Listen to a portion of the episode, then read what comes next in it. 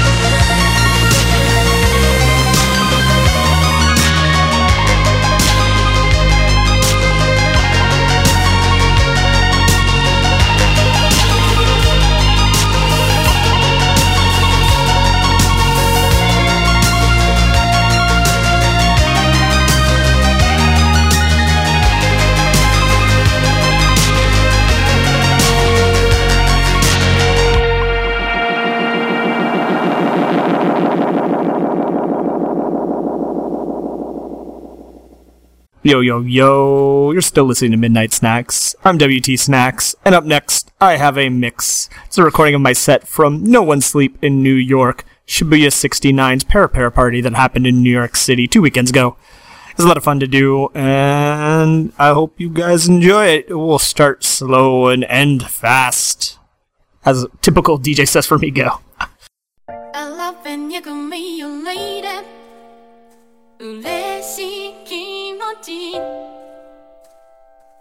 And now you look so pixelated Then what I wanna eat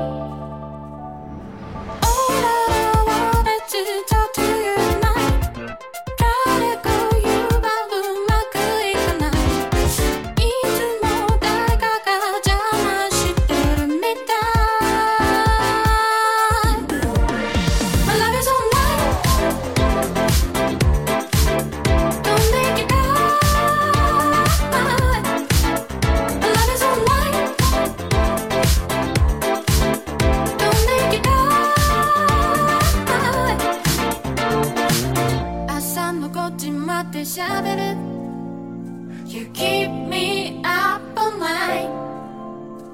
ももういいじゃなきゃ電池切れる My battery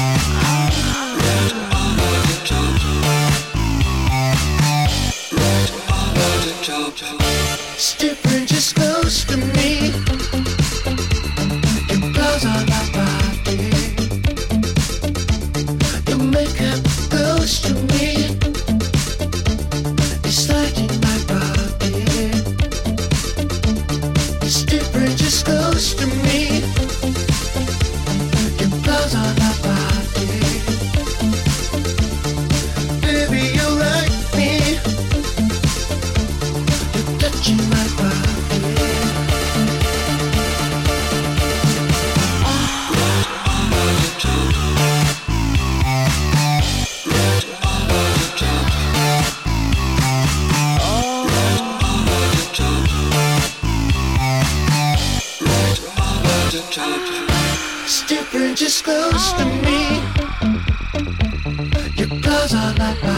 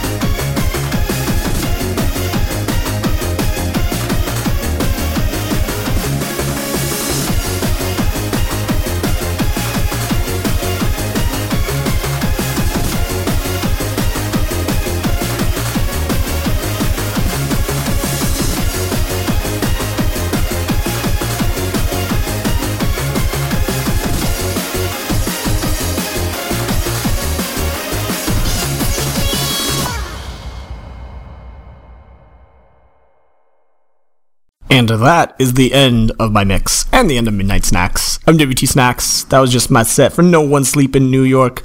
Shibuya 69 will probably be doing another Para Para night in New York City sometime in the near future, and hopefully I'll be back. It was a lot of fun, and I hope you enjoyed the mix. It was good to go back into some slower stuff, and then some fast stuff that I don't normally spin. Going with some classics and all that stuff. Four Kinds of Running in the 90s. Shout out to Guppy for his remix, which is unreleased, and he dropped that same weekend at Roar, New York. And I'm like, yo, yo, you gotta hit me up with this so that I can have four running in the 90s rather than just the three I was planning. Worked out well. Anyway, I'll catch you kids next week, but if you didn't hear last week's show, go and download that now. It was the 600th episode, and I had six mixes. It was really good show, and you can go and download it now. So you should go and do that. Anyway, that's it. Bye bye.